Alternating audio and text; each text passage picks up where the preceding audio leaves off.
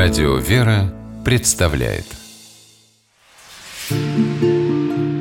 Места и люди.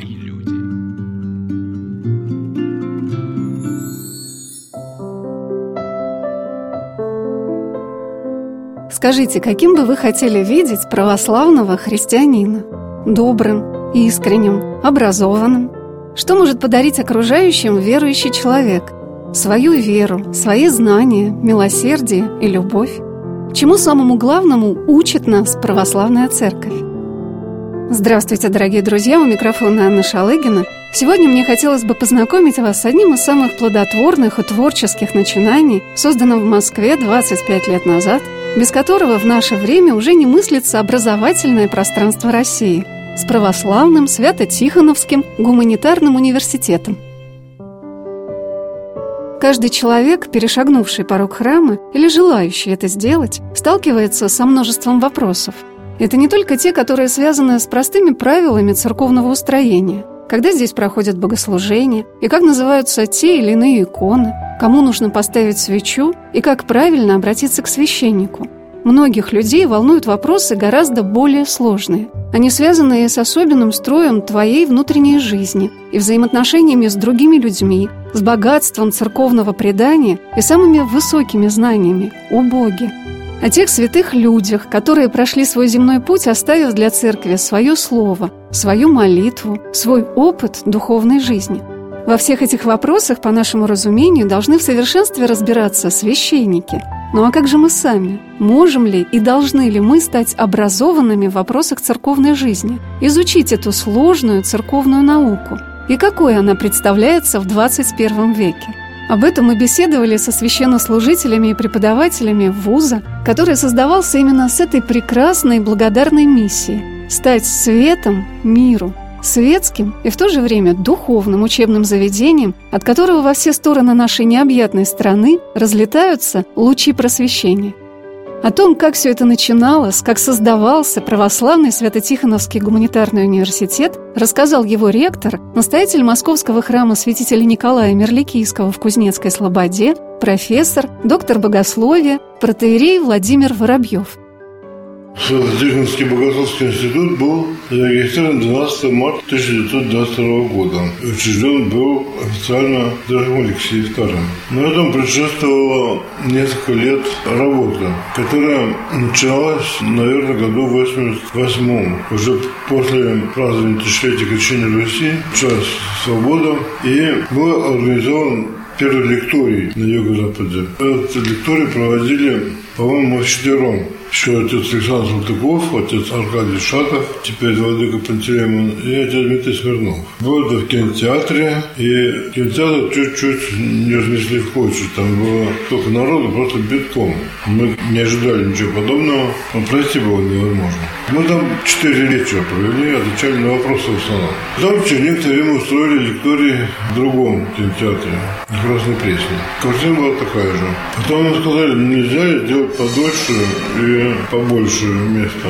И арендовали ЦДКЖ, клуб железнодорожников на Вокзальной площади. Там очень большой зал, наверное, на 1000 человек, там есть не больше. И там уже была лектория в течение года. Православный Свято-Тихоновский Богословский институт, как назывался до 2004 года Православный Свято-Тихоновский гуманитарный университет, ПСТГУ, был создан усилиями сонма московского духовенства, воспитанного в самых лучших традициях пасторства и учительства, настоятелем храма святителя Николая Чудотворца в Кузнецкой Слободе, протоиереем Всеволодом Шпилером, и благодаря духовному окормлению удивительного старца, затворника и иеромонаха Павла Троицкого, к которому священники обращались в письмах. Отец Владимир рассказал о том, что было самым интересным в конце 80-х годов на встречах с батюшками, которые собирали тысячи слушателей. Мы привлекли еще разных людей и раз в неделю читали какую-то лекцию, и потом самое интересное для всех было ответ на вопросы. Горы записок, долго приходилось отвечать на вопросы, людей все интересовало, энтузиазм был огромный.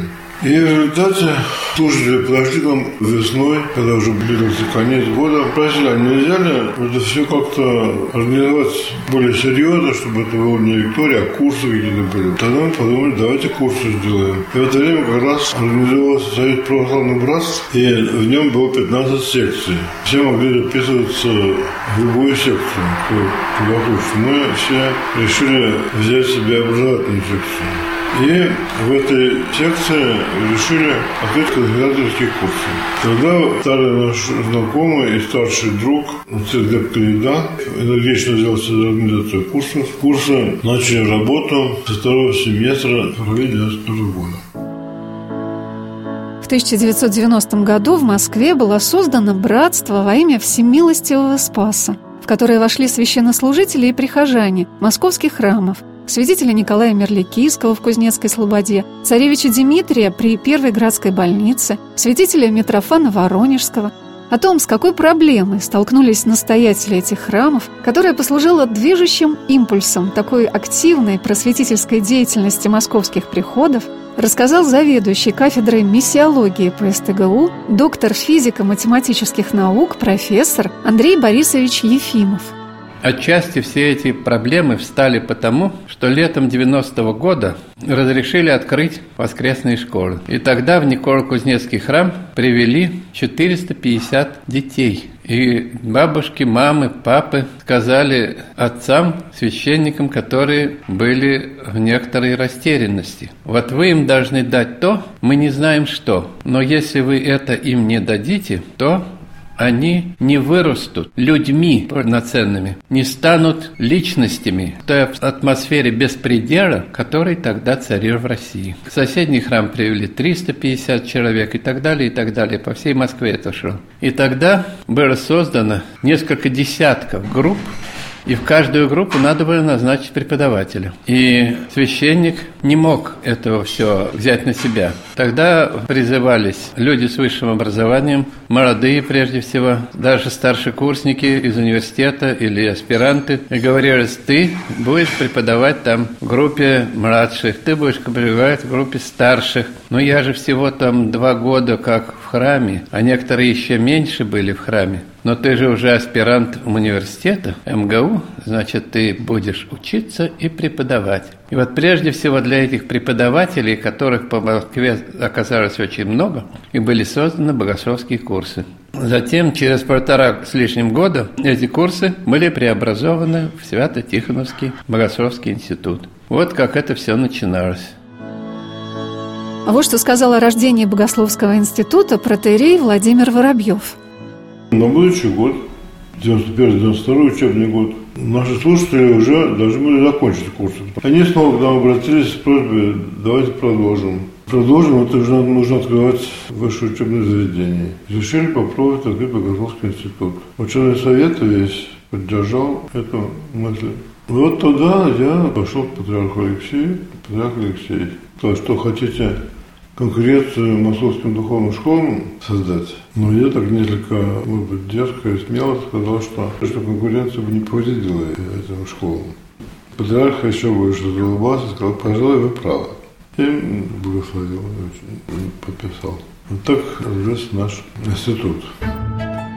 Наверное, самым главным в подходе к образовательному процессу в ПСТГУ является то, что знания, которые человек получает в процессе обучения, надо уметь систематизировать. И одним из важных постулатов свято-тихоновцев-преподавателей является не фрагментарное оказание так называемых образовательных услуг, а основательность образования, последовательное углубление знаний от изучения истоков какого-либо явления к его развитию. Этой науке лучше всего учиться у историков. А лекции по истории России и истории Русской Православной Церкви в университете, наверное, одни из самых интересных и объемных по своему масштабу. Таких энциклопедистов, фактов, имен, событий вы мало где встретите. Поэтому, чтобы ввести вас в курс истории богословского образования в России, я попросила рассказать об этом доктора исторических наук, доктора церковной истории, профессора кафедры истории Русской Православной Церкви Наталью Юрьевну Сухову. Вообще идея открытого богословского учебного заведения – эта идея, конечно, еще давняя. На самом деле, даже когда появлялись еще в Малороссии, а затем в Великороссии первые школы, они не были, собственно, духовными.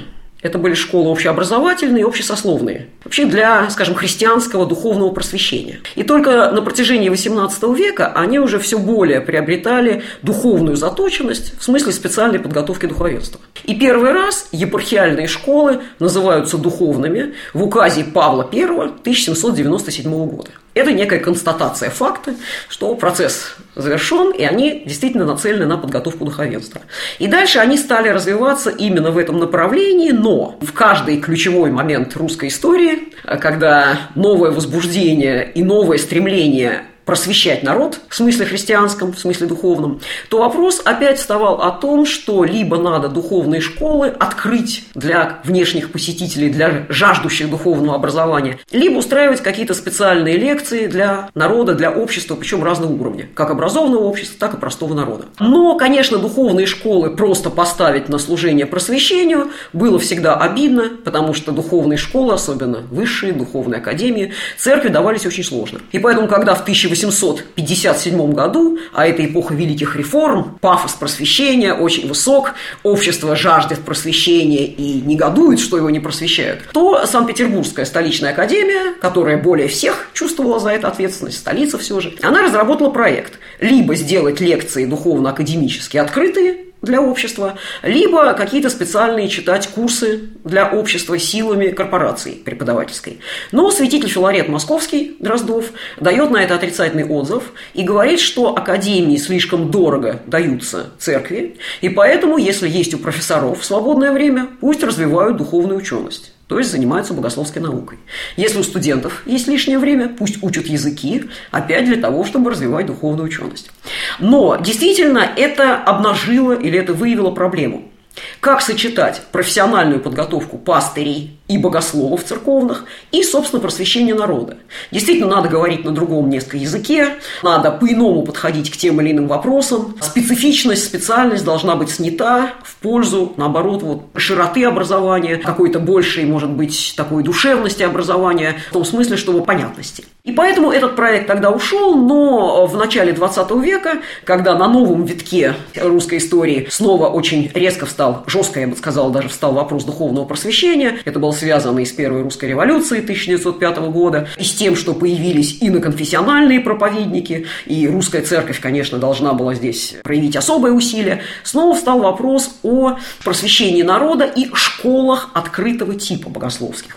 Конечно, не надо думать, что просвещения духовного не было. Практически в каждом крупном городе уже с 60-х, 70-х годов действовали общества просвещения духовного. Наиболее длительно действующее – это общество любителей духовного просвещения «Московское», которое действовало с 1863 года по 1918 год. Причем в 1863 году оно было учреждено по благословению святителя Филарета. И здесь как раз обнажалась мысль святителя Филарета. Академия – это аккумулятор духовного знания, а выпускники – это те лучи звезды, которые освещают все пространство. Поэтому святитель Филарет ходатайствовал об учреждении общества любителей духовного просвещения, и он, и все последующие митрополиты московские покровительствовали это общество. И это общество уже с начала XX века находилось в этом здании. Более того, это здание выстроено на земле, которое принадлежало обществу любителей духовного просвещения. И одна из инициатив была именно это общество.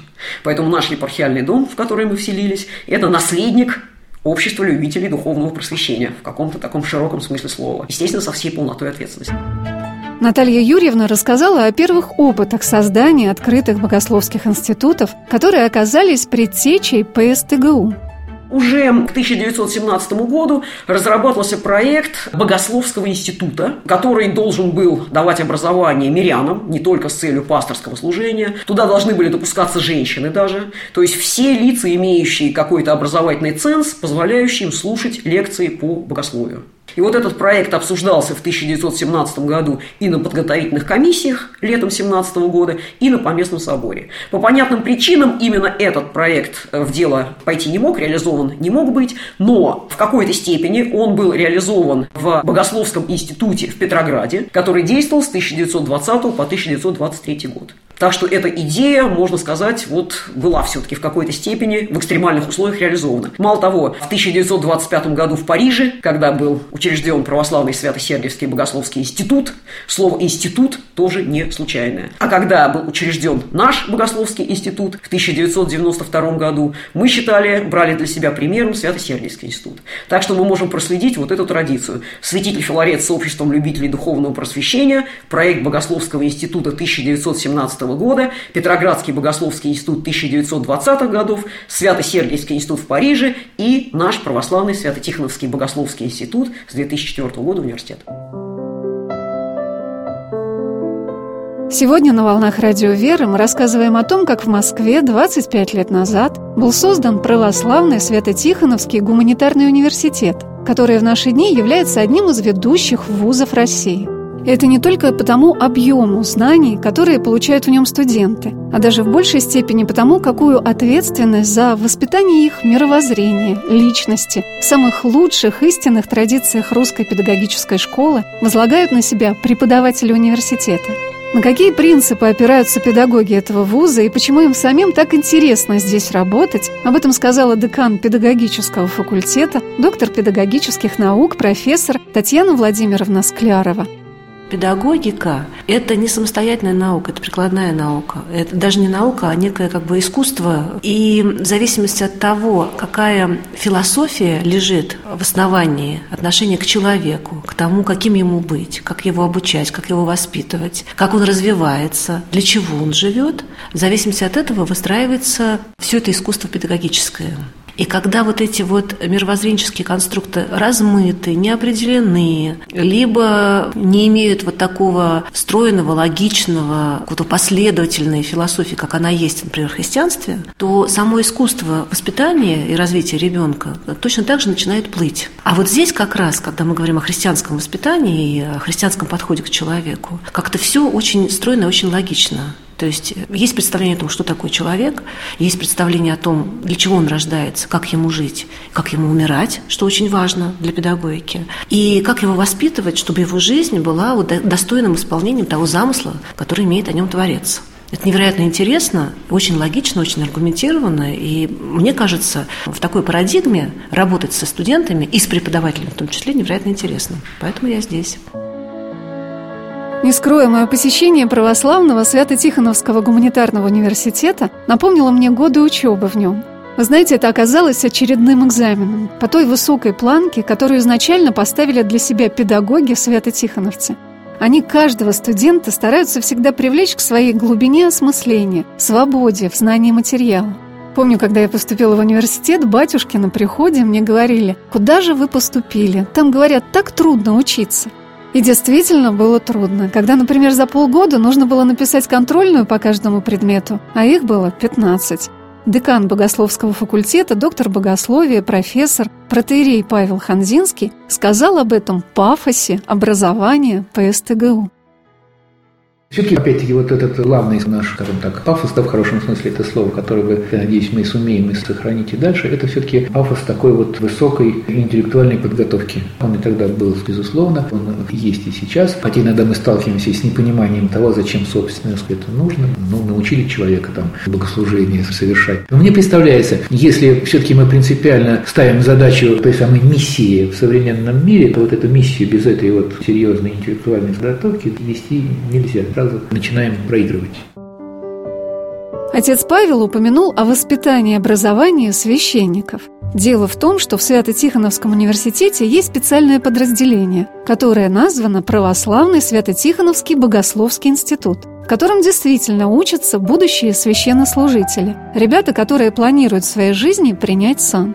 Но эта высокая образовательная планка характеризует все факультеты университета, а их на сегодняшний день 9. Факультет церковных художеств и церковного пения, филологический, исторический и педагогический факультеты, факультет социальных наук, информатики и прикладной математики, факультет дополнительного образования и, наконец, самый главный, основополагающий факультет, расположенный в Лиховом переулке, в том историческом здании, где проходил Поместный собор 1917-18 годов Богословский факультет.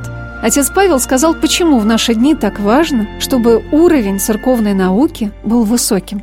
На самом деле наука церковная на очень высоком уровне все-таки была, особенно в конце 19-го, начале 20 века, она не уступала, безусловно, светской науке. Там были замечательные ученые, замечательные специалисты. И нам, если помните, в советское время все сравнили с 13-м годом. Ну, последний предвоенный год, понятно, вот вы достигли того-то. Вот я не могу сказать, что мы еще достигли чего-то по сравнению с 13-м годом. Хорошо, если достигли 13-го года. По понятным причинам, да, 20 век полностью уничтожил церковную науку богословскую. Сейчас только вот ее восстанавливаем. Но вот мне кажется, в этом мире, пока церковь в этот мир идет, пока она стремится Слово Божие до этого мира донести, а, собственно, это она должна всегда делать, то это нам нужно.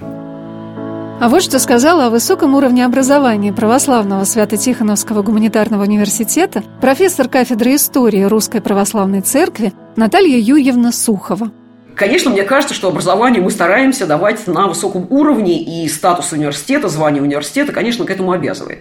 И мы всегда пытаемся максимально развивать научную составляющую. У нас, вот как мы считаем, очень хороший журнал «Вестник ПСТГУ» в 5 сериях. У нас регулярные конференции, причем и наша ежегодная богословская конференция, и отдельные тематические конференции. При этом, конечно, мы стараемся наших студентов тоже включать вот в эту научную перспективу. Потому что университет, а в России в XIX веке укоренилась европейская модель университета исследования, которая подразумевает, что никто не может учить и учиться, не являясь исследователем. То есть не просто трансляция знания накопленного, а получение нового знания. Эта модель укоренилась, и никто от нее, естественно, не отказывается. И поэтому студент, даже с самого первого курса, конечно, он еще наукой полноценно заниматься не может, но он должен понимать, видеть и осознавать перспективу. Поэтому, конечно, мы стараемся студентов нагружать. А насколько студенты это воспринимают, это вопрос уже другой. Это надо спрашивать, наверное, студентов. Но у нас иногда, конечно, бывает такое понимание, такое трезвение сверх меры, когда мы чувствуем, что мы перегружаем студентов. Иногда вдруг попадаются студенты, которые это воспринимают, и большая нагрузка рождает у них не усталость и такую опущенность, а наоборот интерес, энтузиазм, когда они хотят еще, когда они просятся на конференции. Тогда это, конечно, бальзам на душу, тогда это воодушевление, и тогда ты понимаешь, что перспектива все-таки есть. И для нас, и для студентов. И я думаю, что вот это самое главное воодушевляющее чувство. А так, конечно, сложно учиться. Ну а где бывает просто? Хорошее образование, оно никогда не бывает простым. Если оно простое, если ты его перехлёстываешь своими силами, значит, ты просто выбрал не по себе мерку, и значит, ты просто, в общем, зря время проводишь, честно говоря. Ректор православного Свято-Тихоновского гуманитарного университета протоиерей Владимир Воробьев, вспоминая время его основания, 90-е годы, когда в России организовывалось довольно много новых вузов, рассказал о том, как пришлось получать лицензию и как создавался поначалу теологический стандарт. Мне просто говорят, а почему вы не лицензируете свой институт? А мы даже такого слова не слышали. Раньше ничего этого не было по советской власти. Нам говорят, ну, поедете в министерство и получите лицензию. Вот меня приводят первый раз в министерство. В отдел лицензирования. Отвечает там мне какая-то старушка. Я в рясе крестом. Говорит, ну, наконец-то вы пришли. А то там все тут и баптисты, и пятидесятники, все сектанты идут. А наша церковь говорит, идет. И мы получили лицензию. Первыми из всех учреждений Русской Православной Церкви. То, чтобы получить лицензию или аккредитацию, нужно иметь стандарт государственный. Нужно по государственному стандарту, на базе стандарта. Вот этот стандарт патологии государственный, он уже был в классификаторе образовательных специальностей. Когда мы пришли туда, там уже он был. Хотя русская церковь ничего об этом не знала. Не только не принимала участия, но даже и не знала. Мы очень удивились, бросили стандарт и увидели, что этот стандарт атеистический. В нем не упоминается ни разу ни один святой, просто атеистически. Потом посмотрели внимательно и убедились в том, что это копия стандарта по религиоведению. То изменили там буквально 2 фразы. Ясно написали религиоведы. А почему они это написали, тоже ясно. Потому что в советской власти была огромная армия преподавателей научного атеизма во всех вузах. И тут научный атеизм вдруг закрылся резко. Они остались на улице, без нагрузки, без работы. Открыли религиоведение. Но поскольку все знают, что это те же самые научные атеисты, то никто туда не пошел. Они не востребованы. Они решили приманить теологией людей. Потому что религиозный научный атеизм никто не хочет, а вот теология, богословие наверное, захотят. И они включили стандарт по теологии вот таким вот образом. То есть атеистическая теология. Но тогда только все это начиналось, и поэтому министерство смотрело сквозь пальцы, и мы на основе этого стандарта получили лицензию и аккредитацию. Хотя мы по нему, конечно, никогда не преподавали, так что атеистический стандарт нам не нужен. Но получить эту документацию мы смогли. Отец Владимир рассказал, что благодаря работе преподавательской корпорации ПСТГУ в России был создан настоящий стандарт по теологии, по которому во многих вузах нашей страны теперь организованы теологические кафедры. Так мы жили до 1998 года, а тут решили сделать стандарты второго поколения, переписывать все стандарты заново. И мы говорили, что давайте сделаем нормальный стандарт по теологии. Это какой? Религиозный, а не атеистический. Ну, а как это? У нас же отделено, у нас же светское государство, у нас то, у нас... Ну и что? Светское во всей Европе, во всем мире есть же факультеты теологии. Это не противоречит ничего.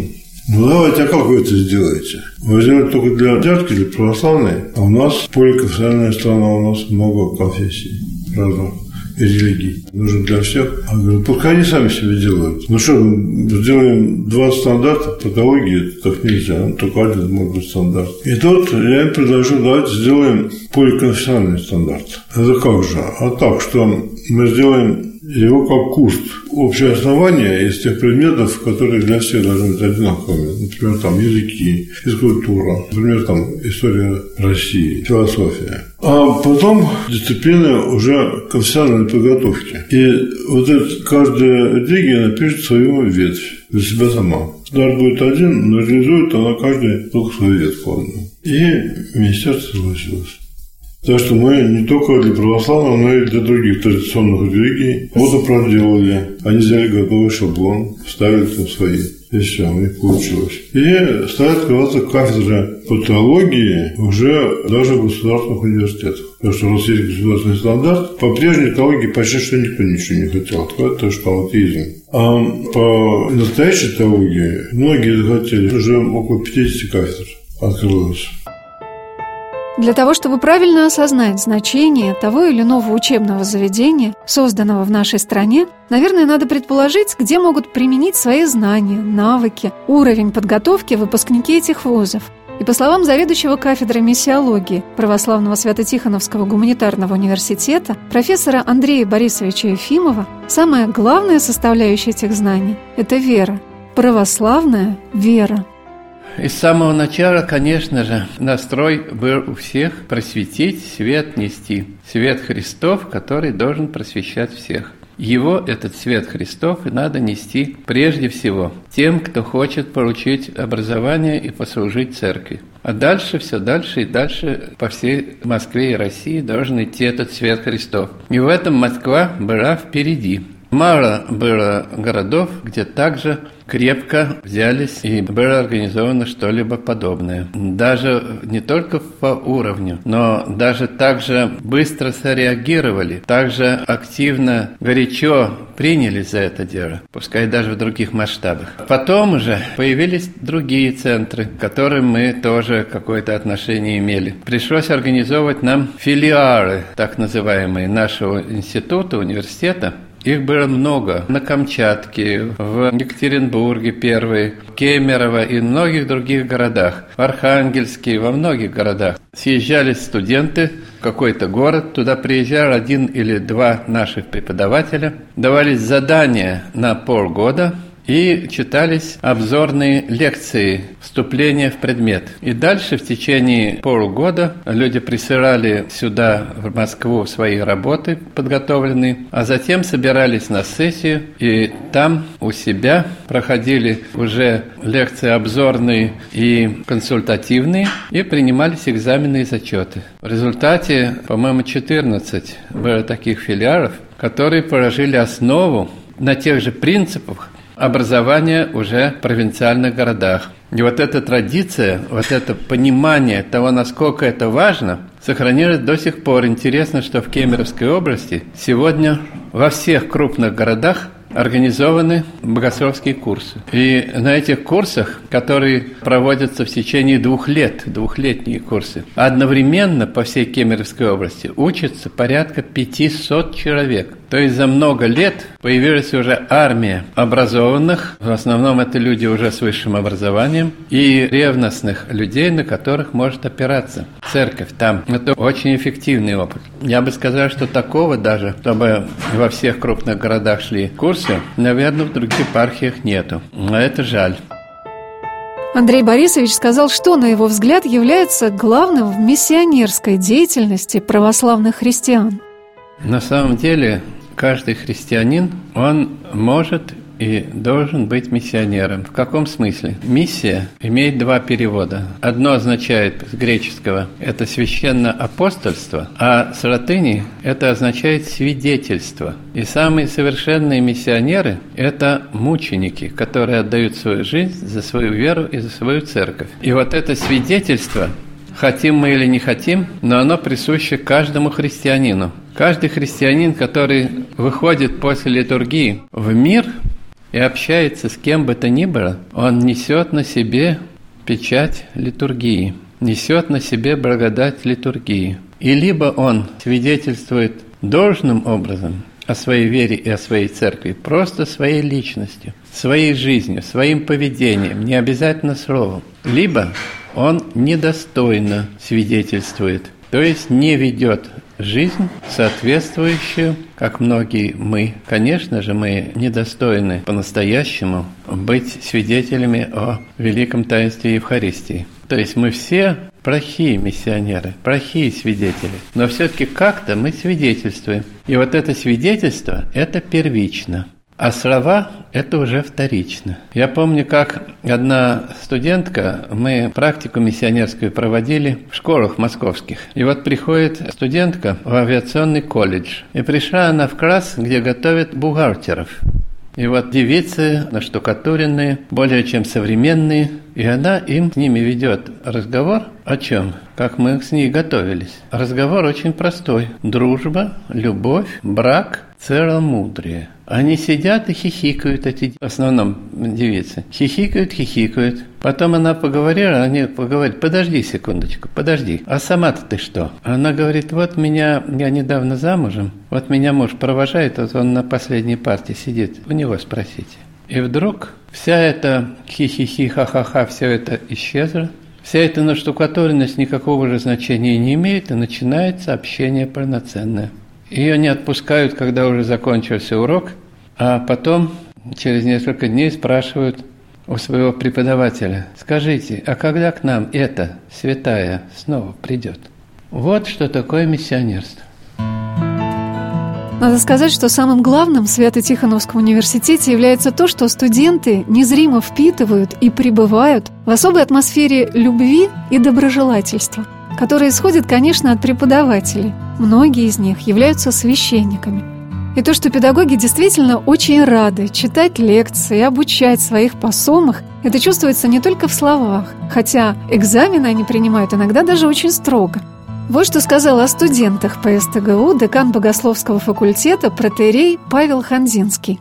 Знаете, у нас преподавал, и еще до сих пор немножко преподает, несмотря на свой возраст, Дмитрий Витальевич Биопик. Очень он известный археолог, университетский тоже, по Юго-Восточной Азии специалист, по культурам там Китая, там, Вьетнама и так далее. Но вот у нас он история древнего мира. Но сейчас-то все-таки у нас какие-никакие зарплаты, позволяющие как-то жить, да, а первое время, конечно, там совсем были чисто символические. И он как-то до меня говорит, вот иногда мои коллеги университетские спрашивают, а что вы туда ходите, что? А я им отвечаю, вот представьте себе, что вы заходите в аудиторию, и на вас смотрят 50 или 100 пар глаз порядочных людей. Я, говорит, вижу, что собеседник мой задумывается, сравнивая, значит, с аудиторией, в которой ему работать приходится, и с пониманием отходит. Места и люди.